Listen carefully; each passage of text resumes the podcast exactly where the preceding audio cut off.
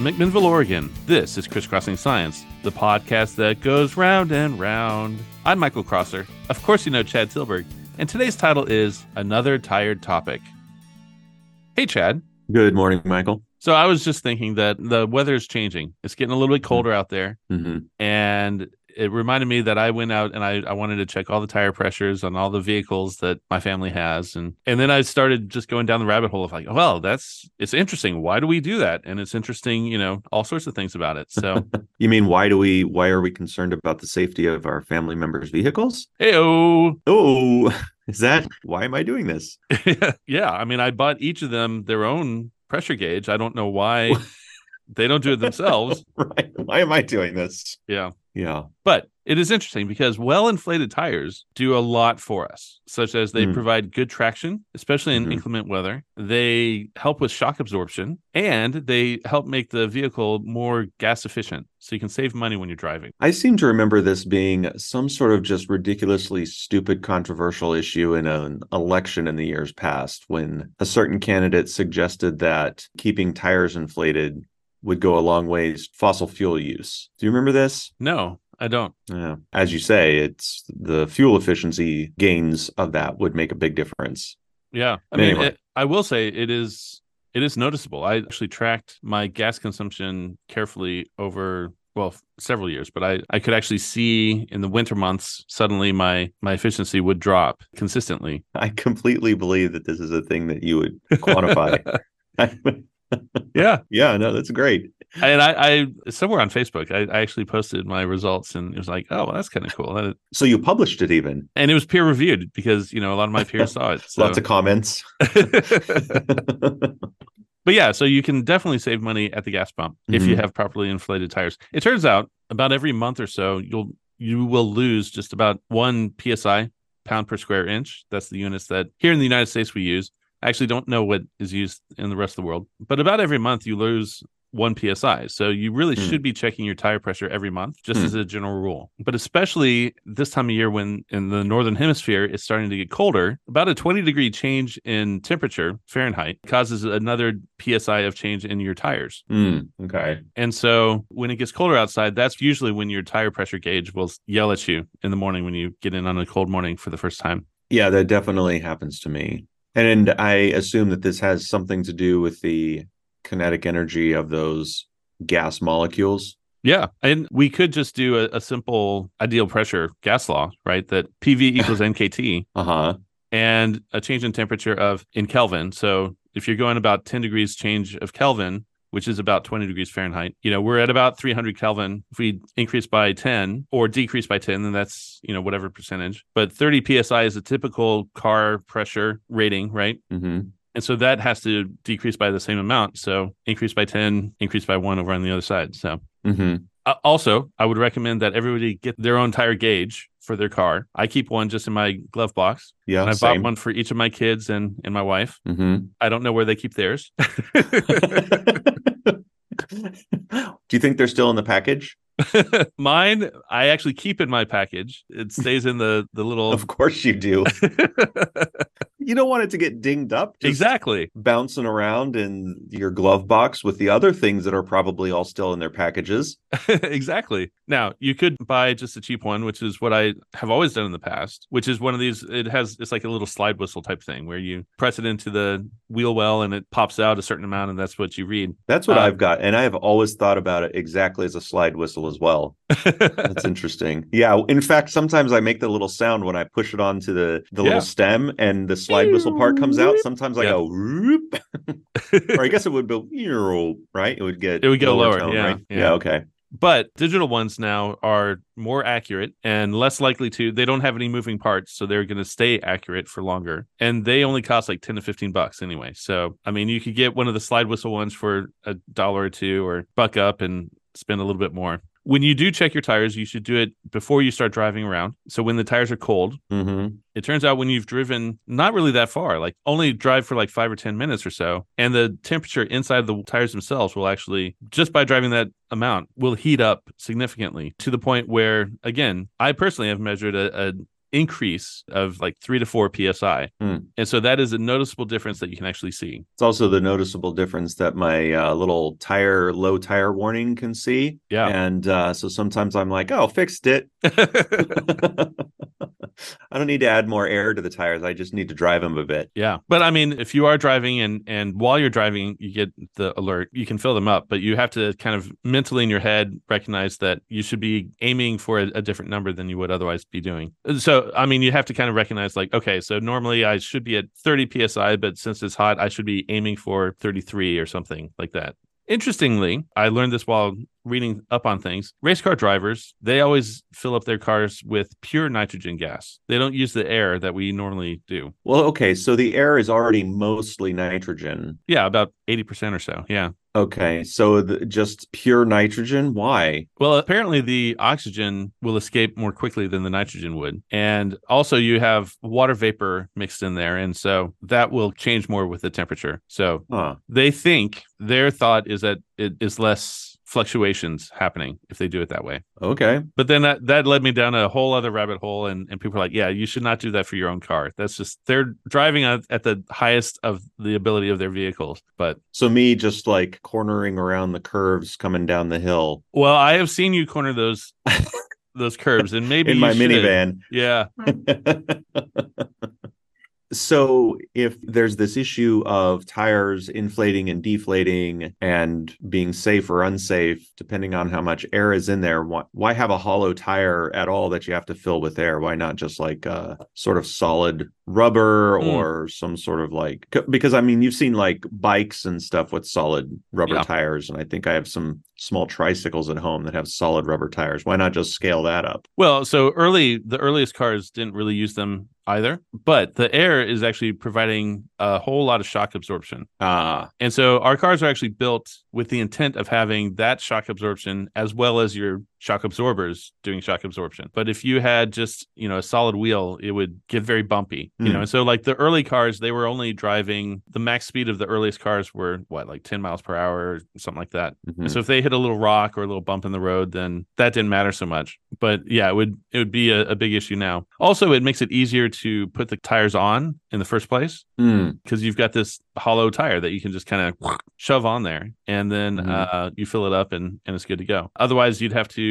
have a different configuration to get the tires to be mounted in there properly. But also, most people are not, you know, these days, most people are not replacing their tires because they have a blowout or anything like that. Generally, people are replacing the tires when the tread wears down anyway. And so it's not really saving you anything there as far as the destruction of the tire or anything like that. And you'd still be replacing them as regularly as you would now. You yeah, it seems to. that I'm sorry. It it seems that tires have gotten a lot better in the blowout sense Mhm. because I feel like when you and I were probably taking driver's ed and stuff a couple decades ago, Mhm. I remember like, okay, here's what you do when your tire blows out. You know, you you you don't panic and you Right. firmly hold on to the steering wheel and you slowly ease it over to the side of the road. And you know, that was like part of learning to drive was like Yeah. at some point you're going to have a blowout because that's what tires do eventually and but Right. like i don't think i've ever had to deal with a blowout at least not in the last 20 years probably at least Yeah. So- I mean, my last two cars didn't even give me a spare tire. yeah I, yeah. I, I had a Hyundai before and it, it had like a sort of a roadside patch fixer and it would help you pump it up and get to a, a place to fix it. Mhm. And the car I drive now doesn't even do that. Mm. which was not a great idea to be honest with you because i i spent uh, several hours i had to wait for a tow truck to come when i recently had a flat tire. Did you did you run over a nail or something? Yeah and then as i was driving my car was like oh your tire's a little deflated. You should fix that soon. I was like okay. And then a few minutes later it was like your tire is flat. You should pull over right now you know so. Oh jeez. In one of our vehicles we have run flat tires. Have you heard of these? Yeah i don't know what they do that it's a model of vehicle like what you're talking about where a spare tire was not included but they said no these are a kind of tire that even if there is a puncture it doesn't go flat. And so i'm guessing that must be something about the rigidity of the rubber material itself might be different in some way that it doesn't go Yeah. into this sort of flat flopping around kind of yeah well i mean modern tires now are not entirely rubber anyway. There's a lot of stuff inside that is holding it together together. Hmm. Early ones were made entirely out of rubber. Rubber actually comes from there are certain trees that make this gummy stuff that you can do. Yeah.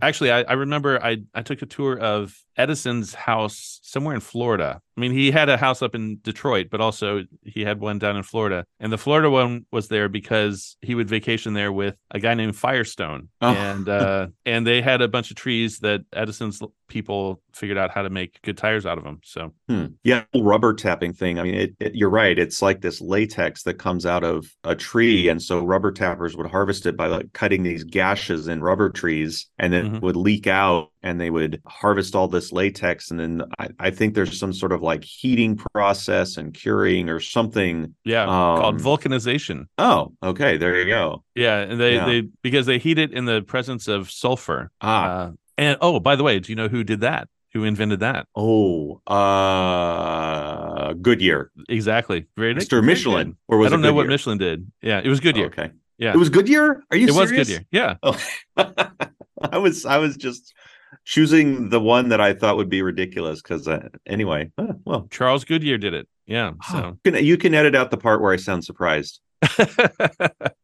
anyway, but so nowadays they have probably heard of like the the belt around the the tire belt, you know, and, Uh-huh. and these are just like some steel cords that are woven into the tire that Okay. gives it more strength. The sidewalls are now stronger and made out of not just rubber. Nowadays, tires still use natural rubber, but they also mix in some synthetic stuff, Hmm. which have different properties and help it grab the road better. And and and so yeah, now we rarely ever blow out. And now also the traction itself has very specific patterns for different things. Hmm. If you're worried about driving in water a lot, they have special channels that will push the water out more efficiently and all sorts of things. So Right. so yeah, they they rarely blow out and are just kind of wearing out now. So Yeah. So, okay, why do they wear out then? I mean, there's the obvious they're in contact with the road, but I always think of it as like are they not just kind of rolling along? And so what what is it that's Yeah. kind of shaving off a little bit through time? well, you're right. So like if we were just rolling, if we were to put say a a dot on one part of the tire and follow as the car rolled forward, when this dot came all the way back around to be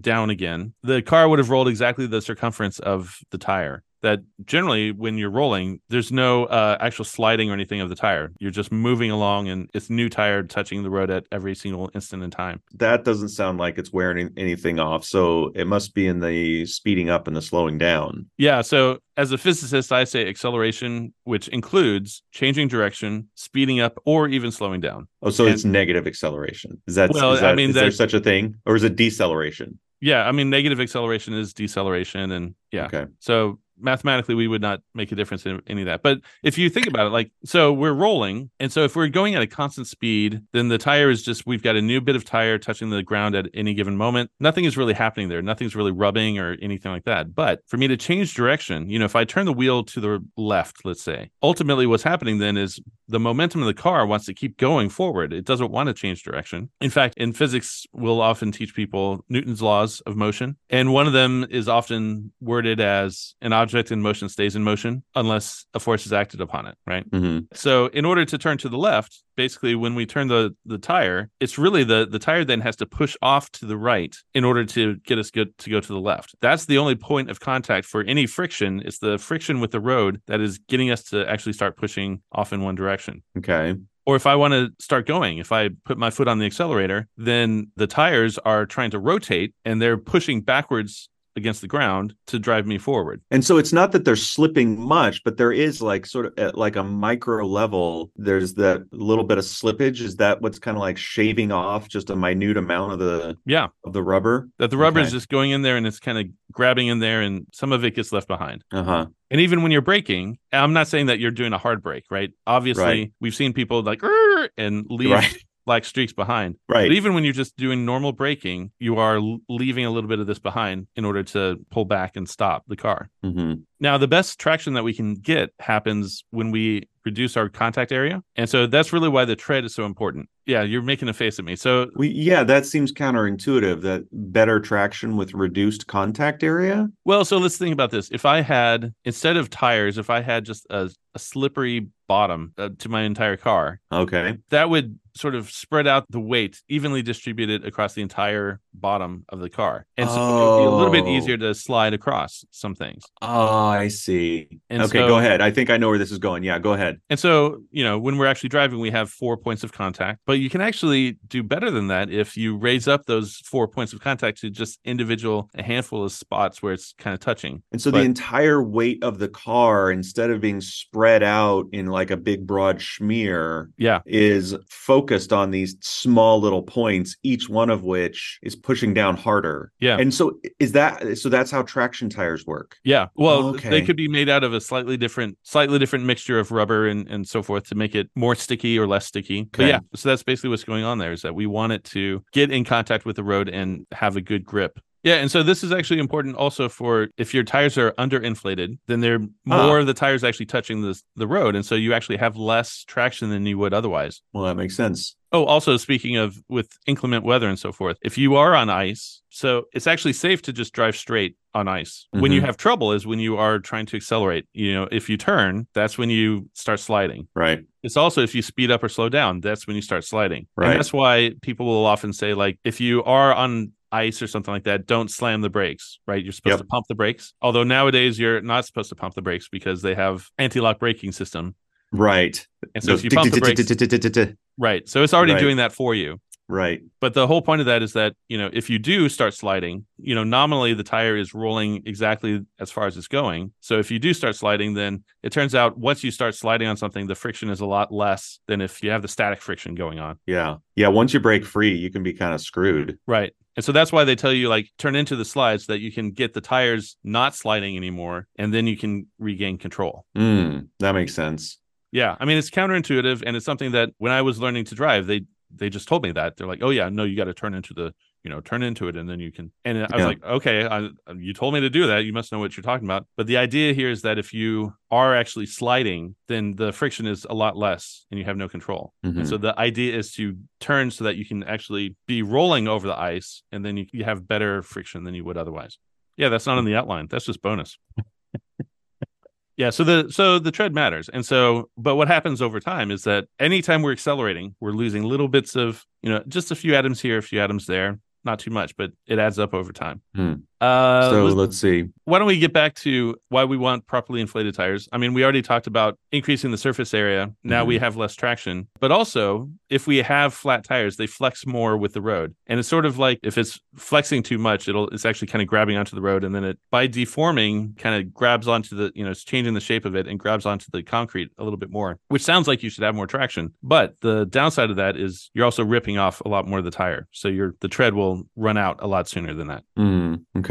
And finally, the the biggest issue with that is that your the walls of the tire are made to hold their form, but they're intended to have air helping them support it, right? Uh-huh. And so if you don't have enough air in there, then that is when you can have a blowout. That if if you're running on underinflated tires, they can where it will generally break will be in the wall. Uh-huh. And that's because the intent is that they should be holding the pressure there, not not flexing as much as they as they would. Right. That makes me a little bit worried about some of my a couple of tires on a vehicle at home that doesn't get driven very often. Yeah. These- They sort of slowly leak. Mm-hmm. And so every time before I drive it every couple of weeks, I have to air up one side. Oh, yeah, but I think the walls of those tires are start is starting to go. Mhm. So I should probably just replace them. I think after this, I'm gonna call and make an appointment to get those replaced. so we've done something good here Yeah. today. Yeah, we we should shop this episode around for some sponsorship or something. You know, you can insert it here. Yeah, I mean, Les Schwab. right? Yeah, right. Uh, So okay, so I can dig why you would not want your tires to be underinflated, sure. but why not overinflate them? I mean, obviously, if you inflate them too much, you might just burst them because it can't contain all the pressure. But what if I'm Yeah. supposed to be running at like say 40 psi? Why not just crank it up to 50? Well, so you're right that the way we've described things, you would actually have better traction because you'd have Uh-huh. fewer points of contact. So that is better. You know, more force per area touching the ground, but it won't be as smooth of a drive. Hmm. That's the main part of it. Very unlikely that you would actually pop the tire. Hmm. The tires should be rated to a point where they could handle much, much, much, much higher pounds per square inch than what they tell you to inflate it to. That they could, in theory, handle that. Okay. Um, I, I generally fill them up a little bit above what they're rated for, but Mhm. the you know the side door tells me to put it in, and I'm always thinking that like, ooh, you know, what if it blows up? But it's not going to because they're rated for much higher than that. It just won't pop. Hmm. But another downside would be that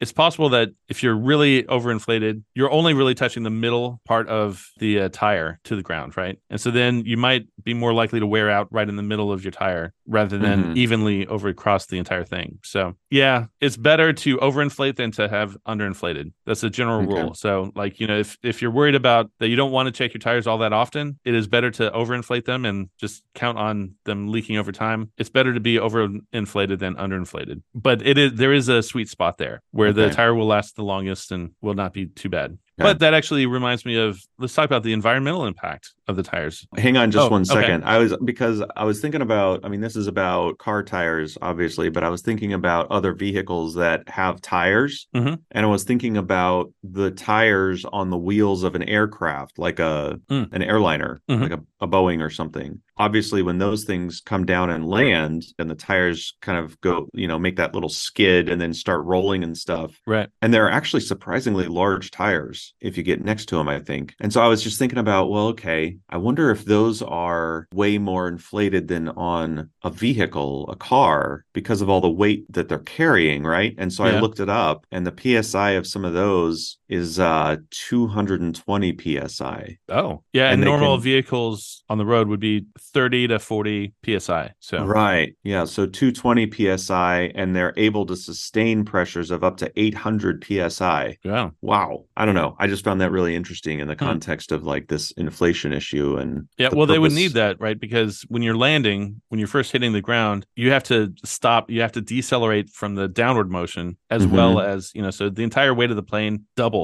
essentially, right? Yeah. Like if it's just the plane just sitting there, that's a certain pressure. But Right. then when you're actually landing, you got to stop it from going downward. And so that's also why tire pressures on cars and stuff are also, they can withstand much higher pressures because, you know, if you launch off of a hill or something and Taking it over some sweet jumps in Dukes of Hazzard style. exactly. I knew you'd get it. Yeah. You've done that. Yeah.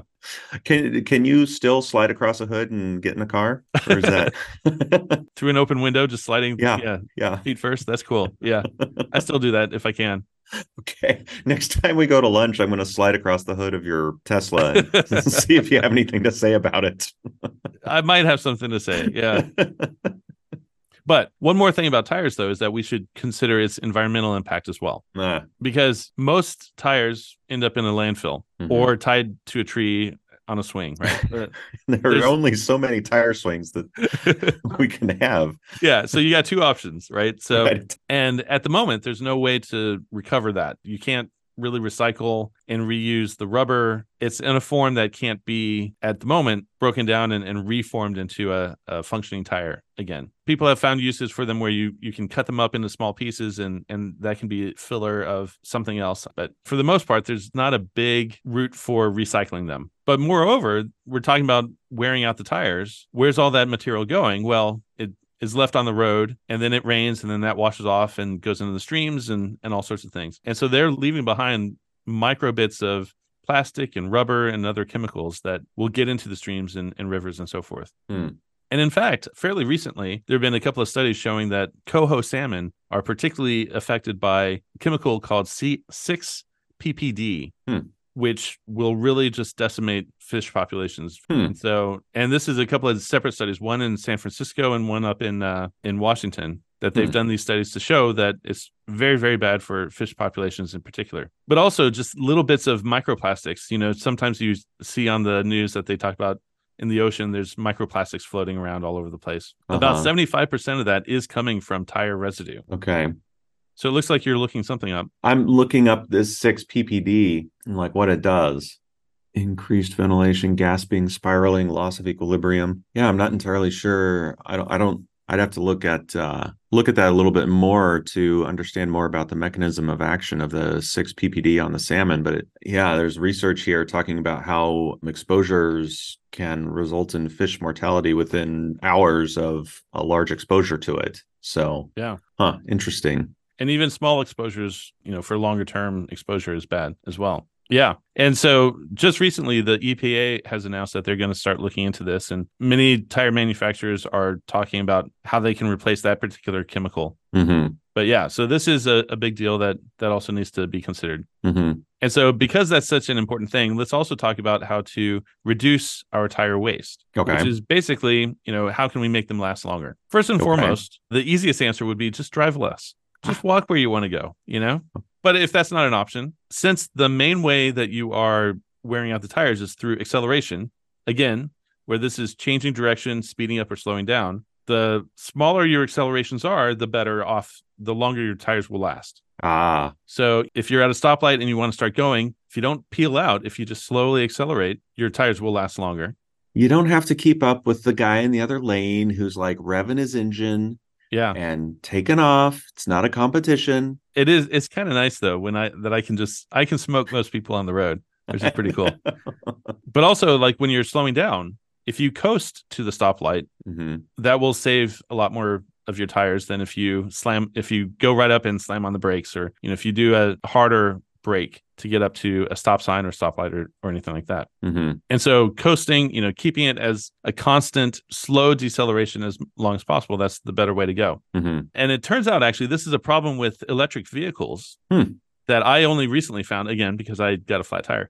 Um, is that EVs actually go through tires a lot faster than regular cars do. oh really Yeah. In part because it's easy to accelerate and you don't have the engine in a normal car like you if you press it too hard then the engine's yelling at you and stuff. But the EV is just super quiet so you don't even know that you're doing it. But probably the bigger issue is that you never coast in an EV, right? As soon as you took take your foot off the accelerator, and this happens with hybrid cars as well, that they have regenerative braking going on. So as soon as you take your your foot off the accelerator, they are immediately trying to recapture that kinetic energy and put it back into the battery system, right? Mm, Which is awesome, and that's saving a lot of energy, and that's that's a good thing. However, that means that you are never coasting in an electric vehicle. Hmm. Because what's great about this is that it's taking your brake pads are not being used very often, and you hardly ever rep- have to replace those in an EV. But you are decelerating a lot more than you would normally in a car. Normally, you would, when you're coming up to a stop sign or something, you would coast for a little bit and then apply a brake. Hmm. And in an EV, as soon as you take your foot off to slow down at all, it's doing the regenerative braking to slow you down a lot more than you would normally have to do. I see. And you actually have to get used to like just letting up your foot a little bit more. The driving is a little bit different with this type Yeah. of braking anyway. And so for that reason, tires wear out about twice as fast on an EV than they would in another car. And really Hmm. that ex- that factor of two is really coming from the fact that you have acceleration, but it's the deceleration part is where you're really wearing it down a lot more. So Oh, I see. There's a trade-off because what what you are wearing out on the tires, you are not wearing out on the brakes and right. on the uh then there's the energy recapture benefits. So Yeah. Okay. So it's not like a increased wear and tear on the tire to no benefit, Right. is what I'm saying. Yeah. But Yeah. like in anything with engineering or anything like that, there are always some trade-offs, pluses and minuses. And and this is one that I I was not aware of until I ran into it Uh-huh. or ran over it or something. Ran over. Yeah. All right. Well, cool. Tires have actually been on my mind recently because uh, this tire issue for my my vehicle and thinking about like uh, what snow tires we should get for the winter and yeah all this kind of stuff. It's the time of the years when I start to think about these things. So, yeah. Well, good for some... you that Les Schwab is having a sale right now. Call. Da, da, da, da, da, da, da, well, thanks, Mike. That's interesting. All right. This episode was recorded on the beautiful campus of Linfield University. Rudy Ortega wrote our theme music. If you're not tired of this episode or others like it, you should subscribe to the podcast. That way, you'll download the latest episode as soon as it becomes available. While there, leave a comment and a rating, and that'll help other people find our podcast. If you have ideas that you want to know more about or have questions about nature, email us at crisscrossingsci. All one word, all lowercase, or hit us up on Facebook. Until next time, thanks for listening.